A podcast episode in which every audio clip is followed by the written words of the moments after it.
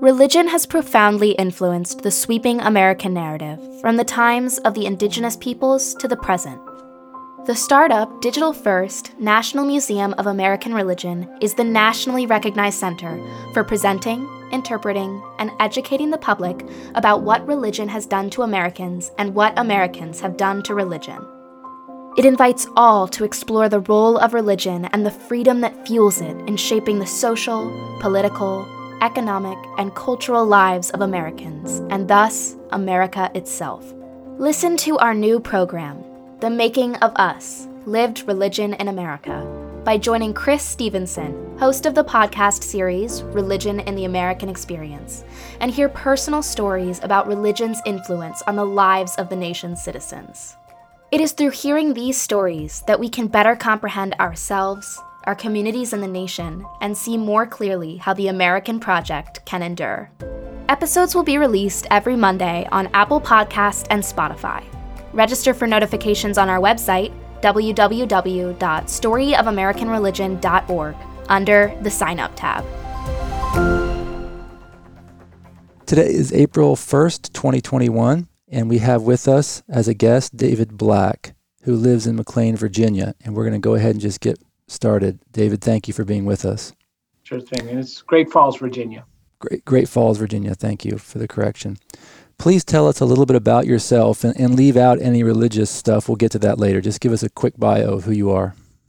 Sure. Well, uh, I'm 52, almost 52 years old. I turned 52 in May um, next month. I was uh, grew up in Northern Virginia in Oakton. I went to Oakton High School. Went to the University of Virginia undergrad. I went to Georgetown um, uh, law, law, Center for my law degree. Uh, spent a couple years in, in New Hampshire and New England, uh, second, third, and fourth grade. But other than that, was always in the, the DC area. Um, grew up a big uh, hockey fan, uh, uh, played hockey. Um, right now, I'm I'm married with two children, live in Great Falls, work at, work at a law firm in Tyson's, um, and that's sort of a quick overview. Okay, thank you. Great. So tell us, David, who describe your parents religiously. Sure, sure. Well, they're, you know, they're sort of they're interesting, but probably you know not not uh, terribly uncommon in the, in sort of 20th century. Um, they my my father uh, was born in 1927, my mom 1936, so they sort of were formed in the 40s and 50s. You know, they were adults uh, after the World War II. Um, so they grew up. Uh, my dad grew up in the Episcopal tradition. Um, my mom uh, grew up in the um, Universalist uh, tradition uh, in her home in Middletown, New York. And as they became adults, um, my mom sort of adopted the Episcopal tradition of my dad. Um, and but you know they're good skeptics. I'll put it that way. They they uh, you know they took us as as we'll get into. They took us to church really in, uh, until second or third grade. We would go regularly enough but they wouldn't wouldn't call uh, what I would call you know devout. They weren't church people. Um, you know, I think they sort of eyed uh, the, the, the church part of religion a little skeptically, um, but they I think they they close to God in their own way and clearly shaped clear in the tra- uh, Christian tradition. My, you know, my my father's still a big big fan of the the sort of moral teachings of Jesus. Um, and and so again, so they both grew up exposed to church religion, but kind of gravitated away from it um, while participating kind of on the surface in their adulthood. And then as they got to middle age, late middle age, and their elderly years, they they no longer participated. Um, I think you know again, good skeptics. They they they had you know what they would would feel are, are good values, a good heart, definitely a lot of concern for people, uh, definitely admirers of of Jesus. Um, but not necessarily into all the doctrines and formulas, uh, uh, you know, and, and you know, participating formally in, in a church. Um, so kind of, you know, influenced by secular society, influenced by the secularization of public life that we saw, you know, in the 60s and 70s and 80s, and sort of sort of following that um, those trends themselves. Do you know if they, uh, as children, were were taken to church? Was was their family life a very religious life? Do you know? Yeah, yes, it was for both of them. They both, uh, again, my mom a Universalist, which is is a little different from mainline Christianity, um, but she participated. Her family took her to church, and then my dad had uh, Episcopal. Uh, not only going to church, uh, he went to Episcopal schools uh, through high school. Um, so you know, heavily participating in the in the uh, you know Episcopal church and getting an Episcopal education, and I was you know, my my grandmother, who's one of the good, really important influences on, on my spiritual life, uh, was a devout Episcopalian. Okay, thank you. So, David, let's let's talk a little bit about the religion's influence on your early years, elementary school years. Uh, tell us uh, what elementary school or schools you attended, and then in that time frame, you know, um, in your life, not at school, but during those period that period of elementary school, what were the what do you remember the religious influences being on you? Sure, sure. So um, I lived the first uh, six or seven years of my life in Arlington, Virginia, really through first grade. And then we moved up to New Hampshire for three years for second, third, and fourth grade, and then back down to Oakton. So those those first years, you know, through early uh, elementary school, um, that was a period of time when, when my parents took me to church. I remember going to Sunday school. Uh, I was uh, baptized in the local Episcopal church in, in Arlington, Virginia. So I, re- I remember kind of that routine. Um, that was part of part of our family life. They definitely, you know, to to their credit, exposed me to to, to going to church, made me comfortable going into a church building, um, helped me, you know, get get exposed to the patterns, um, you know, of a church service it got me into Sunday school. Um, so you know, uh, so I was exposed to it, and and you know, as a child, it's important. It was important to your parents. You're being taken there. You know, people are nice. It's it's it's pretty. It's it's the, the music sounds pleasant. You know, it's it's a it's a good you know a good experience. Uh, you don't you know I, I remember not really understanding what was going on. You know, what are these these creeds that we read? You know, what are the the this the the snippets from the Bible that you know they would read each service. Uh, you know, I was six or seven. I could, you know, when I was in the service instead of Sunday school, you know, just sort of waiting for it to be over. Probably a lot, a lot like a lot of young kids. Um, you know, getting coloring books with with a picture of Moses and you know this and that, and um, so you know probably the the Christian education was was you know that's a it's hard to do Christian education, I think, for folks that age. So uh, you know, uh, there I was, but but you know, I was I was exposed to it, and it set me up, you know, helped me for later in life um, as I'm as I'm you know kind of matured and grew as a person and sort of right. come, came to understand things. Right. Yeah. Do you remember any? Anything, any particular event at uh, any of your church meetings that stands out? Again, from this, you know, from this time period, first, first, second grade, you know, the Easter egg hunt, you know, the Christmas Eve service, you know, uh, really the the the decorations, the the colors, the robes, you know, this is all part of the Episcopal liturgy uh, to, right. to to you know celebrate each season on the church calendar in its own unique way. So certainly the big holidays and some of the, the unique events and just being being part of something which which you know it's a valuable experience when you're young. Right. Now, what about uh, any religious goings on at home during this time period of elementary school? What what do you remember there? You know, um, sort of around the, the, the, major holidays. You know, so obviously we we would go on Sundays. So you know we had right. that routine, and then obviously we had a always had an you know an, an Easter dinner, a Christmas dinner. You know, um, so so just sort of special days at home around the special days. You know, in at church. Um, and then you know clearly there's a morality, there's a uh, you know value system uh, associated with you know Christianity and the Episcopal Church that is was sort of definitely influenced my parents. You know, sort of mm-hmm. do unto others as you'd have them do unto you. The golden rule. Um, you know the importance of, of charity the, the importance of, of, of having empathy for those in need um, uh, definitely influenced their the way they looked at the world, the way they helped us see other people. Right. Uh, definitely influenced their politics and, and mm. a role they thought government should should play, and which they imparted on us as well. so in addition to some, you know, observing the holidays and kind of the rituals and, and, and, and patterns, definitely the, the, the values, you know, emanated from from Christian morality, Christian teaching. Uh, you know, even if they weren't, you know, reading, you know, the New Testament. Right. So so there wasn't perhaps uh, there wasn't Bible reading going on often, or uh, f- prayers together, or was there talk of God, explicit talk of God? Yeah. What, what, were what was that like? That's a good question. So, not you know, occasionally a, a nighttime prayer. Uh, you know, my dad would, I remember the Lord's Prayer uh, here and there um, before going to bed. Uh, the occasional blessing. The, the, blessings tended to be at Thanksgiving, at, at mm-hmm. Christmas, not not necessarily a nightly thing. Okay. Um, no, no real readings uh, from the Bible, or you know, uh, you know, just it just wasn't what they did. It was right. more, more sharing ideas about how to react to things in the world. Um, you know, uh, definitely, you know, all, all people, you know, respecting all people. Um, this was in the 70s. So just to, you know, right. I was born in 1969. So we're really talking in the 70s, which was, you know, the, the, the civil rights movement obviously made a lot of reforms in the 60s, and those were starting to take hold and, you know, to grow. And so definitely right, the emphasizing racial equality was right. an important value, which stemmed from their understanding of Christian values. Okay.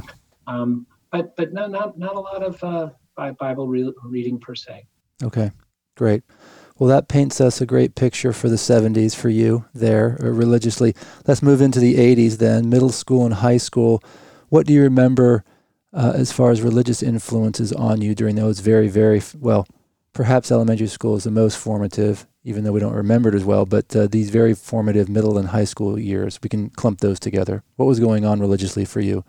Yeah, sure. Well, you know, I um, I started playing hockey when I was uh, second grade. You know, uh, seven or eight, whatever age you are at, at that point. And hockey practices are on the weekend, and they're on Saturday morning and Sunday morning. And so that began to take uh, a priority in our family life over church. And so I would we kind of went to church less. We went to hockey practice more.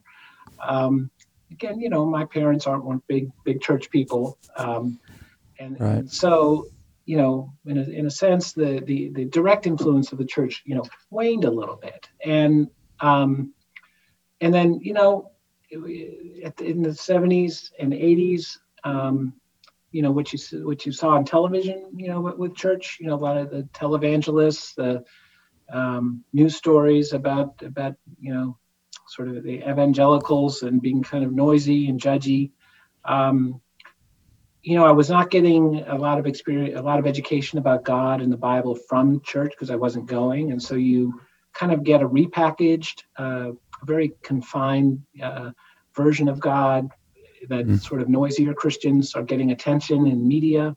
Mm-hmm. So I, I, I, sort of began to think that you know Christianity was sort of teaching a very this what felt to be a very unrealistic version vision of God. You know, a, a God who who you know is up there pulling direct strings every day. Um, you know, sort of a you know like a like a puppeteer. Um, definitely, you know, you get the fundamentalist version. Again, it draws attention because it's sort of extreme. Um, and and and you know the time when I was being taught evolution and you know and so it was I sort of developed a, a, a, a criticism of a critique of of Christianity based on the information I'm getting from really popular culture, mm-hmm. you know, from from media, which is sort of you know what I've come to now know is in a very incomplete view, a very incomplete theology, but this, that's what the information I had at the time, and it kind of emboldened me to be a, a skeptic and to really reject reject the you know the note that notion of God, and so I was sort of sort of call myself an atheist because this this sort of very confined, simplistic vision of God. Um, just just seems so unrealistic that if that's what you have to believe in to believe in God, well, that's not what I'm going to believe in. The world is much more complex. There's there's so many, you know, all of the you know physics and chemistry and biology, all the chemical reactions, all the life forms. You know, it just seemed much more complex and could be confined or controlled or regulated by this sort of mm-hmm. mastermind that, that, that you know was sort of being presented. So. Mm so I, I, I sort of began, I was called myself an atheist in, in high school. Um, so this happened in high school, David? Yeah, or sort of middle school? middle school, middle school years into high school years. Yeah. Okay. So um, again, you know, a result of sort of not participating in a faith community, um, getting really misinformation, you know, stunted information from noisy Christians that drew attention, um, and then, you know, living in a culture of skepticism. I mean, I think American culture, we're we're all skeptics. There's a little rebellious streak uh, that sometimes gets it's translated into ideas like this, but. But you know, um, I, I, I had a, a, a good friend in, in in high school um, who happened to be a, a member of the Church of Jesus Christ of Latter day Saints. But he didn't wear anything on his sleeve. Uh, he was a good friend first. And, and you know, he tolerated uh, me very well. Uh, we had you know, a lot of deep discussions, a lot of questioning discussions. And, you know, he sort of listened and let me be. At the same time, explaining his experience with faith um, and you know i would take my best shots i would try to debunk things that he were meaningful to him and i couldn't knock him off his pedestal you know um, and this went on for years. This went on for many many years. Um, and you know so he was uh, again took, a, took an interest in me that was sort of surprising. And, and I, I sort of you know with my faith journey it's it's been encountering really faithful people who who who and he was the first uh, really honestly faithful person who was sort of deep inside it um, you know who who who really had the spirit who who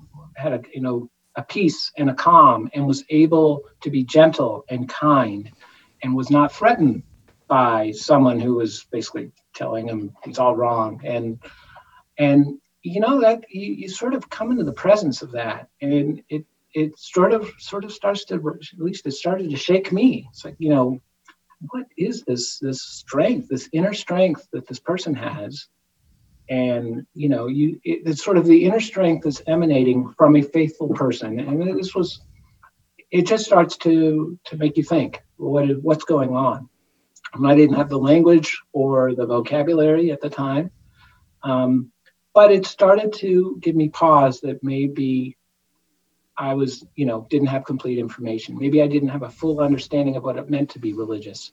You know, maybe what the media had been sort of presenting me with, and sort of very plastic looking people, you know, waving their hands, and um, you know, maybe that really wasn't what the experience was about. And so, because I encountered someone having a very different experience, um, and so, um, you know, I, I'm I'm always a searcher myself. I I don't you know I, i'm always questioning and so you know that that experience and then you know and then he had an accident and he died at a young age he died when he was 19 and that experience it sort of made confronted me you know how do you make sense of this you know had you know um suddenly he was gone and um you know i, I you know so you you have you, you um you have to make sense of it. And so I chose to make sense of it the way he would have made sense of it. And so I, I you know, started to see a, uh, put it in context of, of, a higher purpose of, of things that he had accomplished when he was here, not just in, with our friendship, but in his life. Um, you know,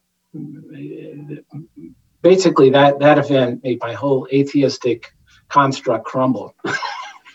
you know, and and the, the, it was there was no comfort in my rejection of of this bigger of a bigger picture.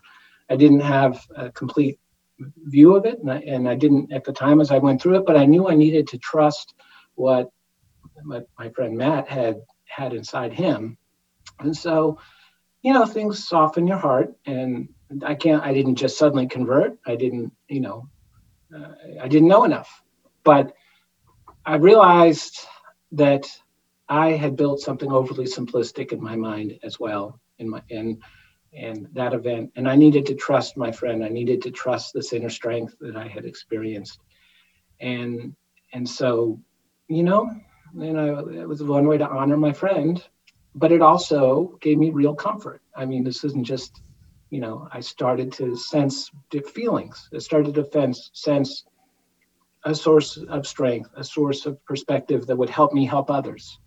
And and so, you know, I, I think this this phase we sort of want to go through high, you know, high school and into college. You know, his accident happened at the end of my first year in college, and so you know, that shattered my old worldview, opened up, kind of created a lot of confusion and chaos, but also this emanating sense of comfort that I was drawn towards, hmm. and you know, set me on a journey. You know, that took still took a long time. Um, but it was it was it was so you know what was the influence of religion? It was my friend's faith. You know, my friends who who was a also a faithful participant in his religion. Encountering that really shaped me um, right. at that time in my young adulthood. Well, that's a poignant story, uh, David. Appreciate you sharing something so personal. C- can I can I ask what was going on in your home life religiously? I mean, I realize you were going to hockey, not church. There wasn't yeah. a lot of explicit, you know, God talk in your house. But during high school, middle school, you declare yourself an atheist. Um, what, what were the dynamics at home with your parents and with your siblings during this high school period? Yeah, yeah, good, good question. So you know, at that time again, it was all about the hockey. So we basically we were C and E classic C and E Christians, Christmas and Easter. We'd still go on Christmas and Easter. Um, the, the the Episcopal church that was near where we lived in Oakton was a little, you know, just not the right. Uh, it was a it was a little too warm, I guess. You know, it was a little.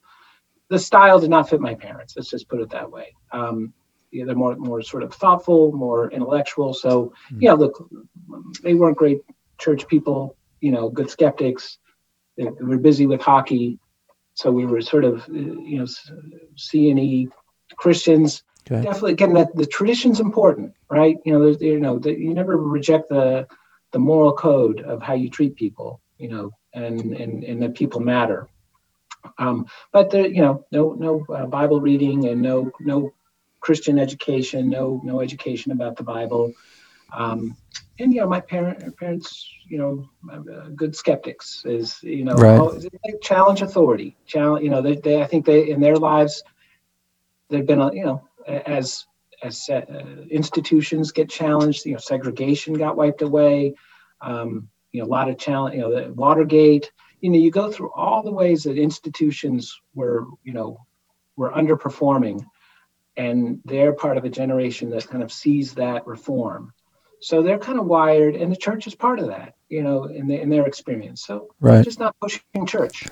Um, you know, and then meanwhile, my sister was sort of she would lean, you know, leaning towards the evangelical. She she's six years older, so she left the house when I was twelve. So she's not really at home, but coming home, she's sort of growing in a more evangelical way. Mm-hmm. That you know, we're just sort of all letting everybody be. So okay, you know, right. Okay. Um, before we move from high school, did did did you stating that you were an atheist have any effect on? I mean, what what did your parents say, or did you, were you out with it, or was it just sort of? Yeah. Um, well, they're just glad I was thinking for myself. Okay.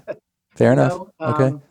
No, no, nothing really wrong with that. Uh, it's good, good to challenge uh, authority, challenge tradition. Um, you know, uh, and think for yourself. And, you know, they had uh, exposed me to ch- the church when I was younger. Uh, we played hockey.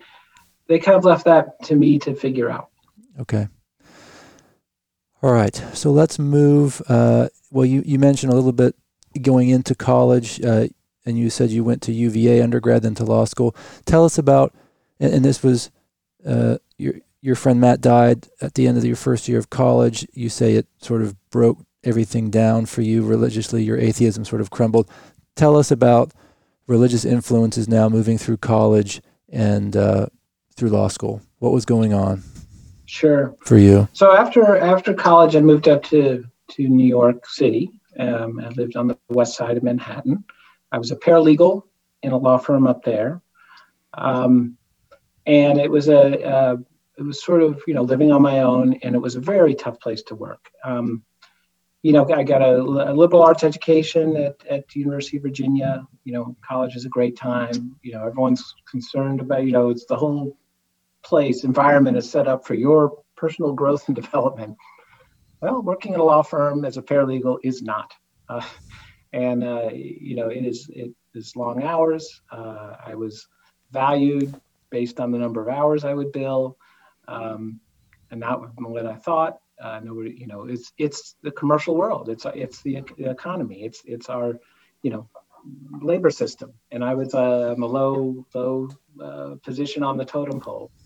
Um, and you know, you try to make the best of it, but it's at some level, you know, um, it's the kind of work in the in the in the culture of of a New York City, big city, big law firm. Um, it can be feel a little degrading and demeaning. Um, because there's not a lot of value on your humanity and your personhood and you know and so i you know it was tough um, and so i really hit that hitting that that sort of value that environment with those hardwired values and you know it was kind of like you know, feeling cold water um, and you know i wasn't the only one feeling that way. We were sort of all the paralegals were right out of college and we're sort of realizing you know uh, oh, is this how our you know our real world really is?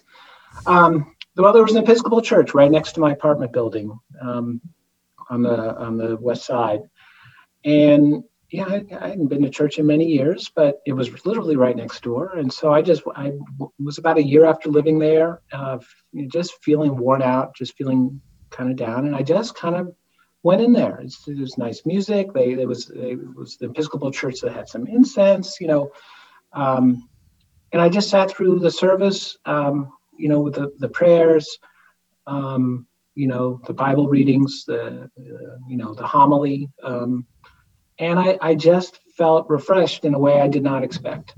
I, I did not, I you know, some buzzwords would sort of you know stay with you I felt renewed and refreshed and comforted and human. Um, and so I would go back. You know, I went back the next weekend. You know, you sort of get beat up in this environment and, you know, ground down. You're working nine to 11. I mean, they really work the paralegals hard in, in New York City, where I, at that time, at least in the early 90s. Um, and then I would have the, you know, this Sunday experience and walk in Central Park to think about what I had experienced, and it was renewing and refreshing in a in a inner way in my inner being. Um, that all I can say is I felt it, and it's genuine and it's real, and I and I'm drawn to it. And the church invite you know invited me in. I could sit in a pew. I, I they say you know the the priest would would you know greet me as I left, and with no pressure. Um, it was a church that really wanted just was providing a framework to help me feel closer to God. Uh, nothing pushy, nothing judgmental, no moral code, just helping me experience closeness to God and, and, and ultimately God's love and Jesus's love. And it really, again, you know, I was, I'm, this is a slow process, but, you know, sort of my, my, the softening of my heart, my openness to something different after my friend passed and then getting beat up by the world as kind of a low level person in New York City and finding this comfort and finding this church that just didn't get just what most stumbling blocks just come in and experience and feel you know and and um, it helped. So it builds trust and confidence. It, it felt genuine. It didn't feel artificial. And again you're starting to learn that's how god is. You know that's that's you know this is what they're they're sharing is a broader view uh, you know a, a, really complex god uh, you know um, and so so that that through i lived in in new york until i was 24 so the two years after after college and i, I really love love that church and love that experience and so that gave me a, a little uh, more momentum. Um, david can i interrupt real quick? Yes. Do you remember the day you decided to go for the first time after many years. Is that imprinted on your mind? Was it hard? Did you find your, or did you just feel that I got to go there? What was? Do you remember this really well? You know, uh, yeah, I do. It was it was like uh, it was February. It was you know it was the late winter. Um, I'd moved there in June the previous year, and so um, You know, uh, I remember the time of year, and you know, New York was great uh, for for learning. For I mean, you know, when I had free time, I'd go to museums. I mean, the the the, the cultural education I got. I saw my first opera and ballet, and you know, some plays, the art films, and so um, I yeah, I would walk up and down the street in New York all the time, see this little building, and I, I said, you know, let's just go in and sit there. It was it was more of almost like let's go in like it's a museum exhibit. You know, that mm. I was, you know, because art art gave me comfort. Art, get, watching, looking at painting, it still does. Uh, brushstrokes and the textures of painting gives me comfort. And I just, you know, the door was open, and I just and I just let's go in and just experience this. Okay. Um, and so get you know definitely feeling a little worn out looking for that kind of lift right you know and and then mm. going in and experiencing this this ancient tradition you know um, okay good experience and and another question uh, about something that happened in high school i'm wondering you know you said that you would ask you the atheist would ask your good friend your religious friend matt you know questions you know you would try to um, convince him of his error. Right? You were you you two it seems were on, in some really good uh, religious and intellectual discussions. At, when you started going back, was any of that still in your mind? Those sorts of I'm an atheist. Here are my beliefs. Um, I had battled with a good friend. Uh, neither of us, you know, I was unable to persuade him. He was unable to persuade me. That seemed like a quite mature discussion very mature discussions you had as a high schooler with this Matt. Did that did those play over in your mind um, at this time as you were now investigating God again?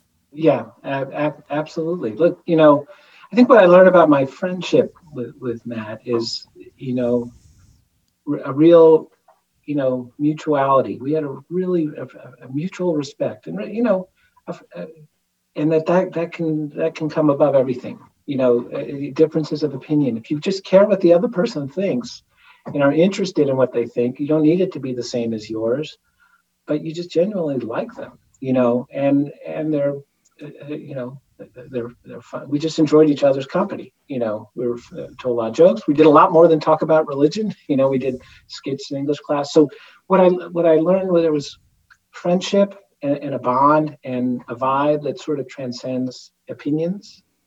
Um, so I'm always carrying that with me. I'm always carrying that that forward.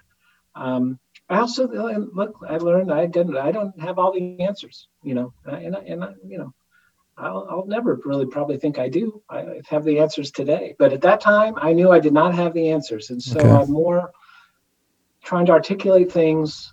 I'm trying to look at experiences, at feelings, at you know what makes me feel whole, what makes me feel full, what doesn't, what makes me feel cheap, what makes me feel used. You know, and this right. in New York City in the 90s, working in this big, you know, commercial law firm. Um, and you you look, you're seeing contrast. There's so much contrast in New York City, and including in in what moves you uh, inside. Right. And so carrying that experience of friendship, understanding I don't know everything, and then being open. Um, okay. Okay uh, you were just getting to leaving New York City, and tell us now the next phase of your life and how religion was at play, was in play, yeah, yeah. or religious thoughts and. So I went to law school, uh, sort of in spite of this experience I had. I figured it must get better, and it has. It has. I like what I do today very much. Um, and uh, and I treat treat people well. So you know, so one thing I've learned, I always remember being a paralegal. So, and and the people who you know, I make sure people who work with me don't have a similar experience.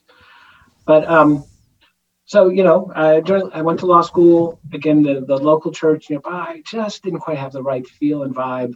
Um, and, you know, you just don't feel comfortable. I didn't feel comfortable there, so I, I actually did not go to church for about four or five years. Um, mm. And uh, but I'm I'm starting to you know, I think during law school I, I, yeah, during law school, I read the Bible once, uh, the New Testament once through, you know, not really knowing what I'm reading, but phrases start to stick out. You start to have a sense for what, what Jesus was up to. And why did you do that? Had you done that before, and why did you? I had not. No, Okay. That was the first time I picked up the Bible and I, you know, opened up the book of Matthew and just read it. And You know, what was the motivation? Was it what happened in New York? just yeah, gradually. I'm curious. I'm Okay. curious, and and probably you know definitely missed uh, you know my church experience, and and I'm a fan of Jesus at that point, and and so wanted to get it from the horse's mouth, read the source, and and you know the book of Matthew is the first one in the New Testament, and and it it speaks. It's you start to you know Jesus was very countercultural. You know he was a lot of the behavior I saw. This this is, helps me in my journey. A lot of what I saw Christians acting in the 80s, you know, is not how Jesus was acting, and not how, Je- and in many ways, the religious establishment he was re- reacting to, criticizing, trying to reform, trying to call back, was very much like the religious establishment that I felt I'd encountered earlier in life. And so I began to say, I, I get, I, I feel solidarity with with what, what Jesus is trying to do. And the problems he faced are very much still the problems. And I began to understand there's a difference between practiced religion, um, religious organizations, and Jesus, and the faith and the story. Um, and these things don't always line up. Hopefully, they do most of the time. So, so reading the Bible one time through Okay. in law school, I wrote a paper that you know, this is where I, I sort of had a um, education in postmodernism, deconstructionism at UVA.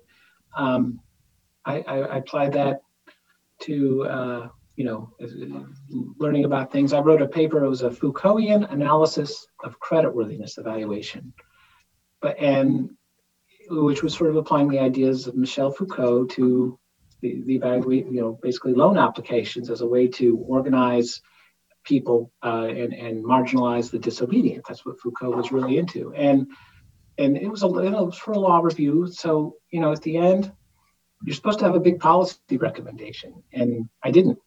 I don't know how to fix this, and but I, you know so my, the only conclusion I could reach is it's cultural. It's you you can't regulate kindness. You can't regulate people valuing the humanity, and you know the the article was about inner inner city poverty and and how in New York how how places can be so wealthy and well off and just a few blocks away, decrepit, you know, uh, and, and, and, and just, just impoverished.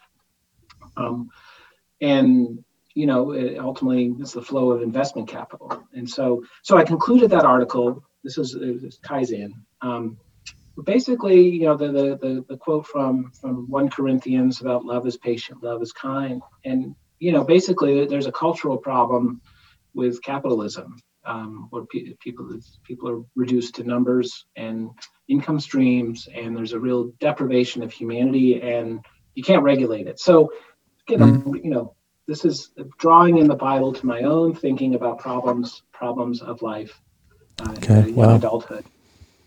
And then, um, you know, after law school, I moved to Richmond for two years. I, I um, got married, um, joined the Presbyterian Church. Uh, Oh, uh, my wife, uh, first wife, was Presbyterian, and there's good, more good, good Christians in that family. Um, her sister and brother were in particular were very faithful people in, in, in an authentic way. You know, and, and encountering faithful people is, is is has really helped me. And and they're not necessarily teaching me chapter and verse. It's it's a confidence they have, a peacefulness they have, an application of what they're learning and how they're treating others, treating me. And so, and then I, you know, every other year during this time into my 30s, I'm sort of picking up the Bible every other year, reading it again, um, the New Testament, the, the life of Jesus, especially. And, you know, you're just seeing themes. The trust is building right. trust, the trust is building, the confidence. You, you just feel more of an alignment, and um, and, and you know, and, and and we were going to church at that time, um, but a lot of my exploration really is personal. You know, it's it's my own path, and and then you know, you sort of get. I was in my late thirties, and I just sort of remember the the feeling, the night. It was I was reading. I, I can't remember which psalm. I was it was in the fifties or sixties, but it was ju- it, it just absolutely resonated the experience that the psalmist was talking about and and what was going on inside of them, you know, you're just like, yeah, this is how God helps you. This is how God touches you, and you know, it was almost a physical sensation. And I just, you know, if I were to look at the moment where I really just felt I knew where I had to put my heart, it was kind of my late 30s. You know, we're talking a long process before I'm like, yeah, I'm a Christian. Mm. And I, you know, I don't know how I fit into all these denominations. You know, I've been a Presbyterian, I was an Episcopalian, I, you know, known people in other faiths I like and respect. I like things in the Catholic tradition that I read about, but but I know I'm a Christian. I'm a, a follower, and and I, I, my only good days are the days where I'm sort of trying to align myself with the way Jesus taught, and and mm. so that brings you know maybe that's a good pivot point here because I've covered a lot of ground and it's sort of my path to where I become a little more committed, a little more serious about this. Right. So, uh, late 30s, you, as you well describe, somewhat independent uh, of denominational uh, adherence, etc. But you you feel like at this point you're a Christian. You were a fan of Jesus before. You, you were an atheist. You're you were a young Episcopalian. You were an atheist. You became uh, your atheism crumbled. Uh, you became a fan of Jesus. Late 30s, you are now a Christian. Is that fair? Is that yeah, a good? That's fair. That's, that's okay. And and uh, so what happened? What happened? I guess after that, bring us from that point uh, to to where you are today, and, and, then I'll ask you a few ending questions to to to bring us to a close. This has been wonderful. Yeah. Yeah. Um, well, you know, then I, I, I went through a tough time um, in, my first marriage. Um, I'll sort of spare those details, but it was a very, very tough and, and a dark time, um, a very alo- a lonely time. Uh, I was probably went through some depression that I didn't get treated, and uh, but at the same time, during this time of sort of a lot of aloneness, I started doing more reading, doing more praying. Um, you know, feeling strength from prayer. Um, the Book of Common Prayer, the, mor- the morning prayer, has a certain. It's almost like an exercise. I would start to memorize parts of the prayer, um, you know, and it was sort of help me get through those days. That's all I, you know, is in, in taking about 30 minutes uh, at this time of, of aloneness. And, you know, I, I, you know, kept on the saddle in, in my public life. Um, and so my prayer life really, really helped me. And then, and I sort of emerged from that. Um, um, did not stay in my first marriage. And then, as I kind of tried to get my life back together, I did join an Episcopal church in, in Great Falls that has sort of been a great, you know, orienting pillar, you know, great foundation of, of my week, of, you know, again, the sort of the same. No, the world's tough world. You know, I think we all know that. We all read the papers. We all have get get beaten up in our own experiences. And you know, I, I my my participation in church um, really resets me. It replenishes me. It's and then I do incorporate, you know, daily prayer, reading. Um, I, I, I, reading broadly, I, I, sort of find nuggets in the different traditions. I, have you know, Calvinism. I've, I've you know, Ligonier Ministries has been a great, great resource for many things. Uh, they put out a good uh, daily podcast. Um, you know, uh, Catholicism, the Saint uh, the Franciscans, um, Center for Action and Contemplation has been a great resource. Of, you know, um, you know, uh, other, just sort of across the spectrum. Um, uh, and, and, so I've learned to just, you know, read broadly, read widely with a soft heart. You know, this the, the Christianity sort of fractured after after the, the state got out of the church business, and suddenly the question of authority was left to, you know, if you can gather a church, you're you've got authority, and you see, you know, there's dozens and dozens, and the, truth must be somewhere in between us, in between us. So I, I just stay stay open to that. Um, and it's just uh, you know again it, it's uh, a real source of centering. You know, my center is is God and in the bigger picture before me and after me, you know, as it was in the beginning, is now, and, and shall be, ever shall be. And I try to be part of that perspective and try not to, to try to let things go a little bit more. Um, try not to clutch to, to what's temporary and try to serve, you know, and these are all hard things to do because because the, the culture, um, the economy we're in doesn't necessarily reward that or incentivize some of this. Um, but you know, try to see things as a as an abundance model, not a scarcity model. Mm-hmm. Um, you know, and try to try to live, you know, keep it real. You know, live a life of fullness. And now I, I'm married again. I have two children. Uh, really, those relationships fill me, and it's more about it's giving. By giving, you receive. There's, there's an old saying: "Is by giving that you receive," and, and practicing that. These all things center me, keep keep me on the level, um, and you know, I'm still still walking my faith journey. Wonderful. Well, well said, uh, David. Two last questions. Uh, one, now that you have children, um, how how do you see your role as an influencer religiously for them? What, what does that look like? What do you want it to? I think they're very young, so yeah, um, yeah, they're three and five right now. It's a great question, and it's one I, I still wrestle with because, you know, I, I you know, boy, they've they've developed and grown a lot, but they still have so much, you know, just just in terms of human development, consciousness, you know, the ability to grasp what's going on. You know, so I'm gentle and patient um, I sort of, you know, I remember my experience. So right now they're three and five. You know, obviously the past year our, our church has we've just been zooming, which uh, so I'm I'm not involving them in that. I don't think that's you know terribly meaningful for them. But before the pandemic, uh, take them just take them with me. You know, have it be family time. Have them get used to the patterns. Have them get you know going into a church building.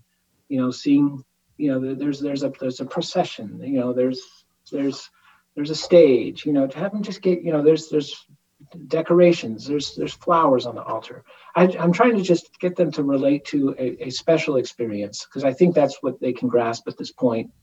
Um, you know I, I say prayers with them at night so they, they know that that's important to, to me and uh, hopefully will be important to them someday. But yeah we, we work through some prayers before we go to sleep.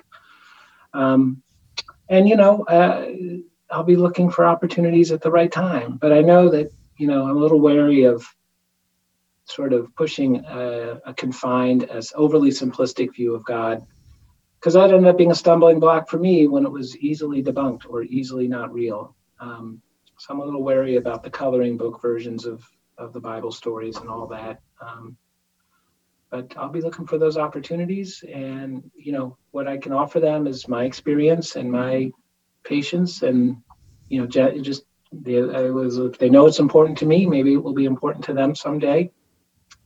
Um, right. And so I provide a good environment. I hope. Okay, I actually have one more question uh, based on something you said earlier, and then then the final wrap up question. Do you remember one or two?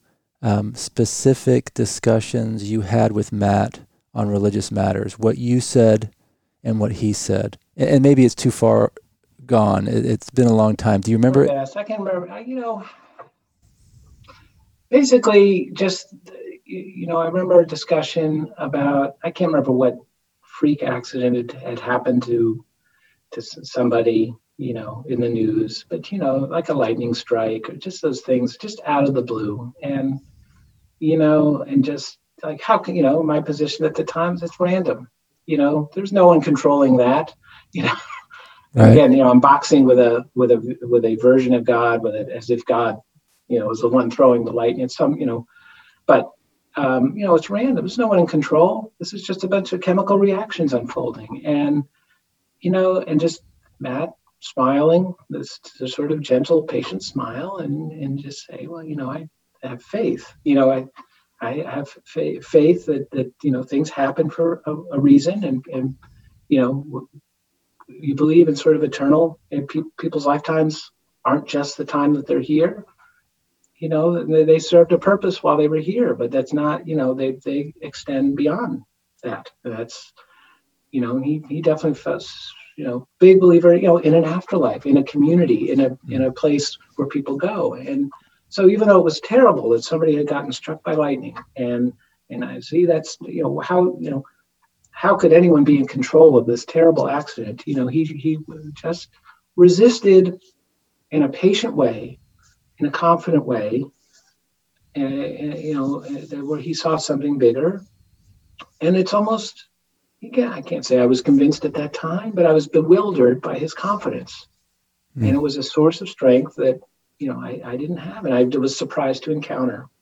And, and so that combination of just an, you know, an inner confidence, but also his patience with me, his lack of frustration, you know, his lack of judgment. I've seen very blasphemous things.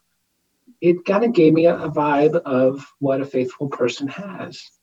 And it made me curious and open hmm.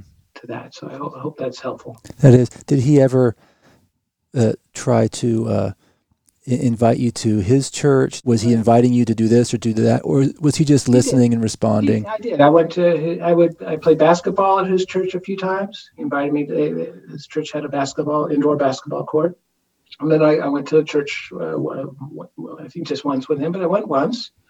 Um, never, never pushy, you know, because I think we went and did something after you know, it was just like let's spend you know Sunday together and, and you know hang out and do stuff. Why don't we start the day here? And I, you know, so right. um, so you know, just, just gently. And these were things. This was his life, right? You know, he played basketball, and this is where he played it. So right. this is what he did Sunday morning. So, you know, I never felt an agenda from that. So that was probably the secret to him, you know, his success.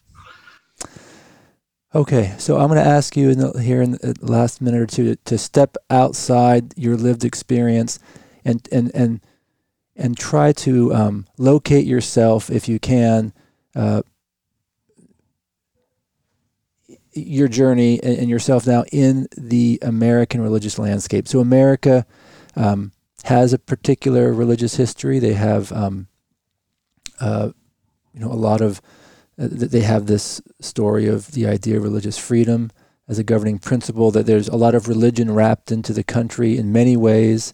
Uh, we're very unique as a, as a developed country religiously, as you know. Um, here, 2021, here you are. Where do you see yourself in the bigger American religious landscape? Does that make sense? Yeah, it sure does. Look, I'm, I'm very much a product of my times. Um, you know, from what I understand, just this, uh, I, I, I, definitely easily could have ended up a spiritual but not religious person. Uh, that was definitely the path. Um, you know, I think in the you know the mid 20th century was a tough time in this country um, with with uh, a lot of racial injustice, um, uh, economic injustice, uh, you know, uh, labor uh, problems. Um, obviously, the wars, and you know the, the churches at that time probably didn't respond uh, you know in a way that uh, is was really connected with a lot of people. And of course there were probably a lot of people who used to go to church you know before world war ii you know because that was there was a big social part of going to church. So you know there was a thing where you know people fell away from church and it could could be the churches at the time. It could be just these are people who were not really you know inclined to go to church and now they didn't you know there it was more socially acceptable not to. And that's certainly where my parents fell in. And so I, you know, grew up in, in that household and and sort of find my find my way back in an authentic way. And and that's what I think is you know amazing about our environment. Um, I'm a big believer in civil society, in in a in a secular government, in a government that doesn't play favorites, that gives a lot of room and space for different religions, not just Christianity, to operate, to to gather people, to to to empower people, to motivate people. Um, you know, and and the, the ones that are most authentic will draw people in a, in a very productive way, in a very you know, healthful way.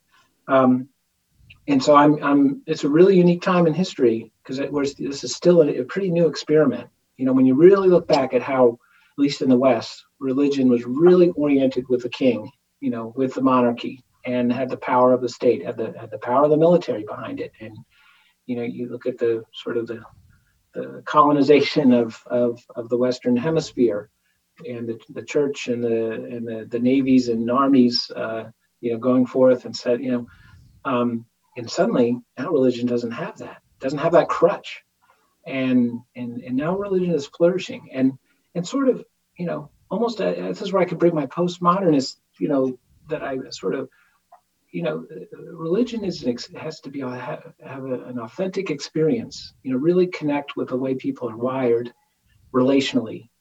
And I so we live in a time now of confusion. You know, there's no central authority. Um, people have to choose this, and you know, the organizations, the institutions have to earn trust. They have to be out. They have to connect meaningfully with people. They have to meet their needs. People don't have to. You know, there's no social status to be gained anymore. If anything, it's countercultural to go to church. So I actually think that we're poised for a really rich, effective, you know, religions across whether it's Islam, Hinduism, Buddhism, Christianity in this country, and and we should all, you know, accept each other if people are, are you know being connected to God, brought closer to God, it's good because it makes people better citizens. If people are serving something greater than themselves, grounded in love, grounded in in in being fair to other people, which is sort of a common ethic of all religions, but but it's not a, a common ethic of our economy. You know, this is where religions, you know, even a diversity of traditions and different prophets, and you know, but they teach a value system that, that helps people stay human and recognize the humanity in others that helps sort of counter capitalism, which I'm also a fan of. But ca- capitalism needs to be held in balance of not just reducing people to, to being productive beings that you discard when they're no longer productive. So again, this is there's been a lot of, of change and transition. I think it's going to stay this way. It'll be a little confusing to the outsider, but to people who participate, it's a real great opportunity to be effective, to help give meaning to people's lives, and to make America a better place. Okay. David, you have the last word, as you should. Thank you so much for being with us today on uh, on this new part of our Religion in the American Experience podcast series. Thank you very much. Thank you very much. I appreciate the opportunity. The podcast series, Religion in the American Experience, is a project of the National Museum of American Religion. Episodes are released every Monday on Apple Podcast and Spotify. Register for notifications on our website, www.storyofamericanreligion.org, under the Sign Up tab.